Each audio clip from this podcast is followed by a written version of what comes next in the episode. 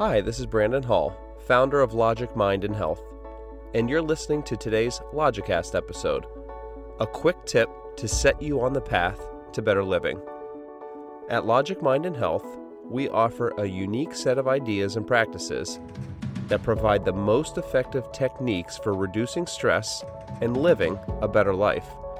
Our philosophy mixes best practices of the past and present, east and west, rational thinking, and purposeful action. Our approach is based on sound reasoning.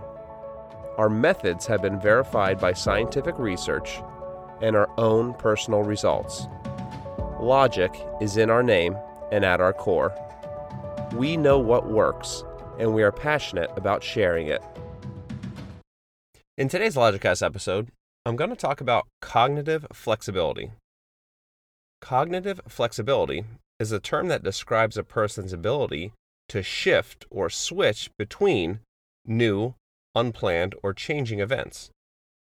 It's also the ability to change from one way of thinking to another. And this can be challenging and uncomfortable, but that's a good thing.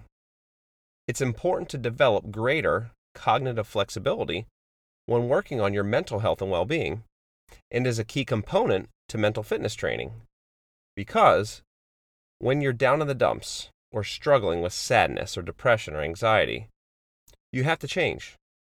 You have to change the way you think and your behaviors in order to change the way you feel. And change is hard, especially in those situations, but again, it's necessary. And this change does not mean that the sad or depressive thoughts are going to completely diminish, but rather, this change involves reframing those thoughts and leaning into new thoughts. It involves leaning into new activities, but also remembering the old activities that led to the unhealthy feelings. So, there's a natural cognitive flexibility that occurs between different thoughts, feelings, and actions. Cognitive flexibility is also developed from a willingness to adopt different ways of thinking and different ways of acting. There's an acceptance involved where you understand that things can change and things can arise that you weren't anticipating. Sometimes you're feeling great, and all of a sudden, you know what hits the fan, and now you're struggling. Cognitive flexibility comes into play when you recognize those new circumstances and you take action to change your internal and external states in order to overcome them. So, how do you develop greater cognitive flexibility? Here are three key areas to work on, which have already been discussed in detail on this platform. The first area is empathy.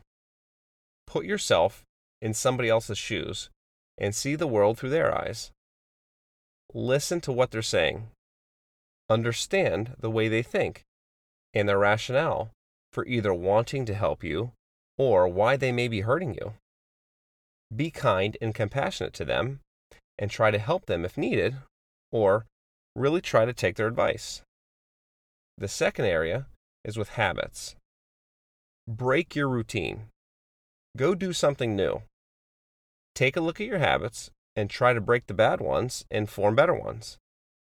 Step outside of your comfort zone. Change things up a bit, whether that's your meals or your extracurriculars or your commute to work. Do something different and something that's challenging. And the third area is relationships.